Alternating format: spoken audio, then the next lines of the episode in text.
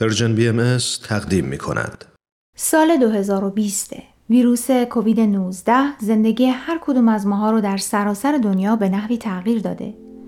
تا الان که این برنامه در حال ضبط شدنه بیش از 8 میلیون نفر در سراسر دنیا به این ویروس مبتلا شدن و بیش از 440 هزار نفر جونشون رو از دست دادن. بعضی کشورها تونستن سریع وارد عمل بشن و طی مدت کوتاهی همهگیری رو کنترل کنند و به یک وضعیت ثبات برسن. بعضی کشورهای دیگه وارد فاز دوم شدن و بعضی هم در این میون هنوز در حال دست و پنجه نرم کردن هستند. صرف نظر از اینکه در چه کشوری زندگی می کنیم و در چه مرحله هستیم در این دوران تجربه های مشترکی داشتیم.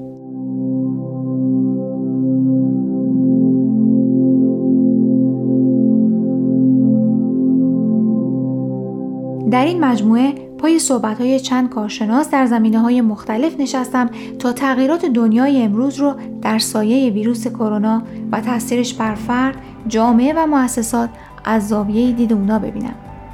با ما در ده دقیقه آینده همراه باشید. در سایه کرونا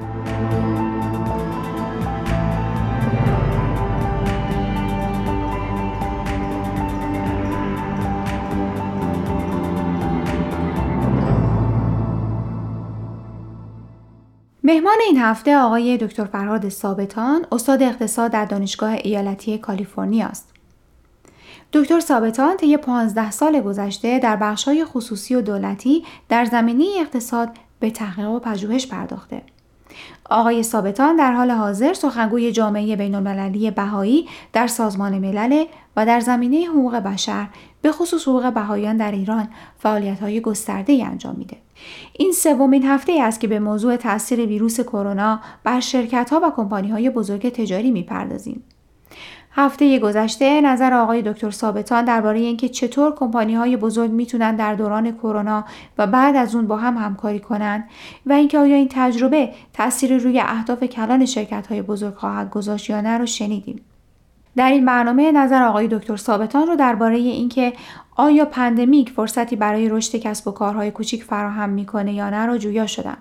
با تغییراتی که در اطرافتون می‌بینید این سوال ممکنه برای شما هم پیش اومده باشه که آیا این تغییرات موقتی یا ماندگار؟ برای مثال خیلی افراد دست به تولید ماست در خونه هاشون زدن. در همین بین بعضی از کمپانی های بزرگ سفارش های کلانی برای ماست گرفتن و نمی‌تونن از پسش بر بیان. مشتری های ناراضی از تاخیر در سفارشاشون هم رو آوردن به خرید ماسکای دستساز خانگی. نظر آقای ثابتان رو در این مورد بشنوید. بدون شک. به جهت اینکه باز حالا من دارم این رو باز از دیدگاه ساختاری نگاه می‌کنم. الان یک توجه خیلی خاص و بی سابقه نسبت به مسئله بیماری های همگیر پیدا شده. ما قبلا زیاد توجه نمی کردیم با وجود اینکه مسائلی مثل سارز، ایبولا، ویروس مرغی و غیره اینها همه وجود داشت. ولی زیاد ما, از ازش نگرانش نبودیم و فکر کردیم خیلی خوب این حال کشورهای دیگه است به ما سرایت نمی‌کنه. ولی الان یک ذهنیت دیگری به وجود اومده و این ذهنیت این است که ما با این مسئله با بیماری های همگیر مواجه هستیم بودیم و خواهیم بود. یعنی تا وقتی که کره زمین و مردمش دارن از مواد حیوانی استفاده می‌کنن ما با این حیوانات در تماس هستیم و این ویروس ها جهش پیدا می‌کنه و در زندگی ما تاثیر می‌گذاره. این رو متاسفانه الان نمیشه کارش کرد مگر اینکه واقعا ما به صورت به سوی گیاهخواری بریم و اصلا کاری با حیوانات نداریم. اون یه خیلی خیلی دراز مدت دیگری خواهد بود. در نتیجه مردم و شرکت ها خیلی نگرانی هستن که در جاهای متمرکز کار کنن. یعنی اون انبارهای خیلی بزرگی که دارن کالاها رو جابجا می‌کنن تولید می‌کنن. این الان یک جای نگرانی هست و یک نوع تمرکز زدایی داره به وجود میاد. به عبارت دیگه شرکت های بزرگ می‌خوان ببینن که به چه صورت می‌تونن آنچه که دارن تولید می‌کنن و در جاهای مختلف پخش کنن از چندین جهت. البته اگر که تکنولوژیش اجازه بده که این کارو بکنن از, از یک جهت این است که خب متمرکز مردم نیستن و این بیماری ها رد و بدل نمیشه. یک. دوم اینکه شما باید هزینه حمل و نقل هم در نظر بگیرید. هرچند ممکنه در یک انباری کالا یک چندین میلیون کالا تولید بشه ولی این کالاها باید بالاخره حمل و نقل بشه به مراکز فروش و شهرها.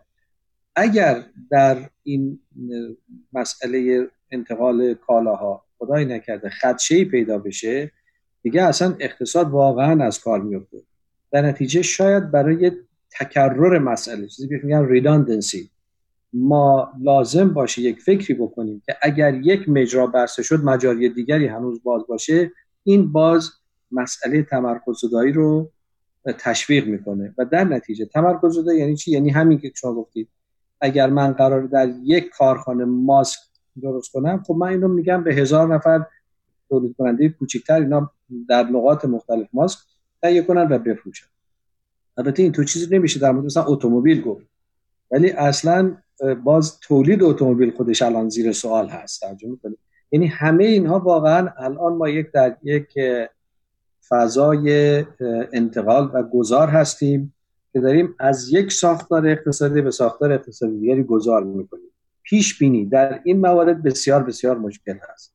فقط شاید بشه گفت به طور کلی اون دورنما و آینده خیلی میان این رو ما می‌تونیم به مقدار تخمین بزنیم.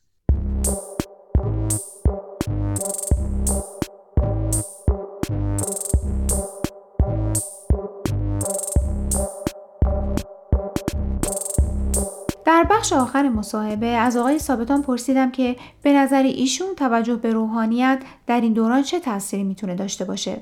چطور می‌تونیم به خودمون اطرافیانمون و همکارانمون کمک کنیم؟ مفهوم روحانیت البته یک مفهوم خیلی شاید مبهمی باشه. اگر من می‌خوام لاقل برداشت خودم رو از این خدمت شما عرض کنم.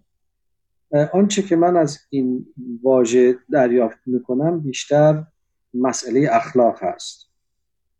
که نقش اخلاق در اقتصاد و فعل و انفعالات و های اقتصادی چی هست؟ البته وقت سوال که خب منظور از اخلاق چی هست؟ منظورم واقعا این است که ما بتونیم با معیارهایی جلو بریم که این معیارها پایه های اخلاقی داشته باشه. یعنی پایه های اخلاقی یعنی چی؟ یعنی منافع شخصی و منافع فردی در به آنچنان پررنگ و قوی نباشه که منافع عموم رو از بین ببره. این میشه یک اصل اخلاقی. خب حالا وقتی این اخلاق رو وارد اقتصاد می‌کنیم دیگه اون پیشفرز اساسی اقتصادی که هر کسی باید اول و مهمتر از هر چیزی به نفع شخصی خودش نگاه بکنه اون دیگه جایگاهی نداره. یعنی وقتی مسئله اخلاق وجود اومد نفع عمومی نفع عامه در سطح اول اولویت قرار می‌گیره. این میشه یک اصل اخلاقی. در اینجا وقت مسئله برابری و مسئله تعدیل درآمدها و ثروتها خیلی خیلی مهم میشه. چرا؟ چون اگر که این تعدیل وجود نداشته باشه و شما توزیع ثروت به طور بسیار ناعادلانه و نابرابری وجود داشته باشه شما دارید یک 60 70 80 درصد جمعیت دنیا رو از اینکه بتونه قدرت خرید داشته باشه که لازمترین و ضروری ترین مواد رو برای خانواده خودش بخره محروم می‌کنید با یک مسئله غیر اخلاقی دیگه. پس ببینید اینجا اخلاق هر چند که به طور متاسفانه پوشیده و پنهان هست ولی اساسی ترین نکته همونجاست. و من فکر می‌کنم که شاید بشه گفت مدیران اقتصادی. حالا این مدیران اقتصادی می‌تونه دولت باشه می‌تونه نهادهای سازمان های مردم نهاد باشه می‌تونه همه اینا باشه. اینها یعنی این نهادهای اجتماعی ملزم هستند که مسائل اخلاقی رو در سطح اول اولویت قرار بدن. حالا ممکنه بگی خیلی خوب پس اخلاق متفاوت نسبی کشورها با هم متفاوت. این یک بحث کاملا فلسفی و اقتصادی جداگانه است میشه بهش پرداخت. ولی لاقل ما یک معیار داریم که تصور نمی کنم کسی با اون معیار مخالفت داشته باشه. و اونم اعلامیه جهانی حقوق بشر هست. یعنی این ارزش برابری همه انسان ها با هم دیگر تصور نمی کسی بخواد باش مشکلی داشته باشه. ما با همین حد اقل میزان اخلاقی می‌تونیم جلو بریم و به قول شما این روحانیت و این بینش رو در ارتباطات اقتصادی خودمون بتونیم پیاده کنیم. نمیگم کار آسونیه کار سختیه. نمیگم چیزی که الان وجود داره نداره. ولی ما الان مجبوریم که بتونیم این موازین رو در فعل و انفعالات اقتصادی دارسالهای اقتصادی خودمون لحاظ کنیم.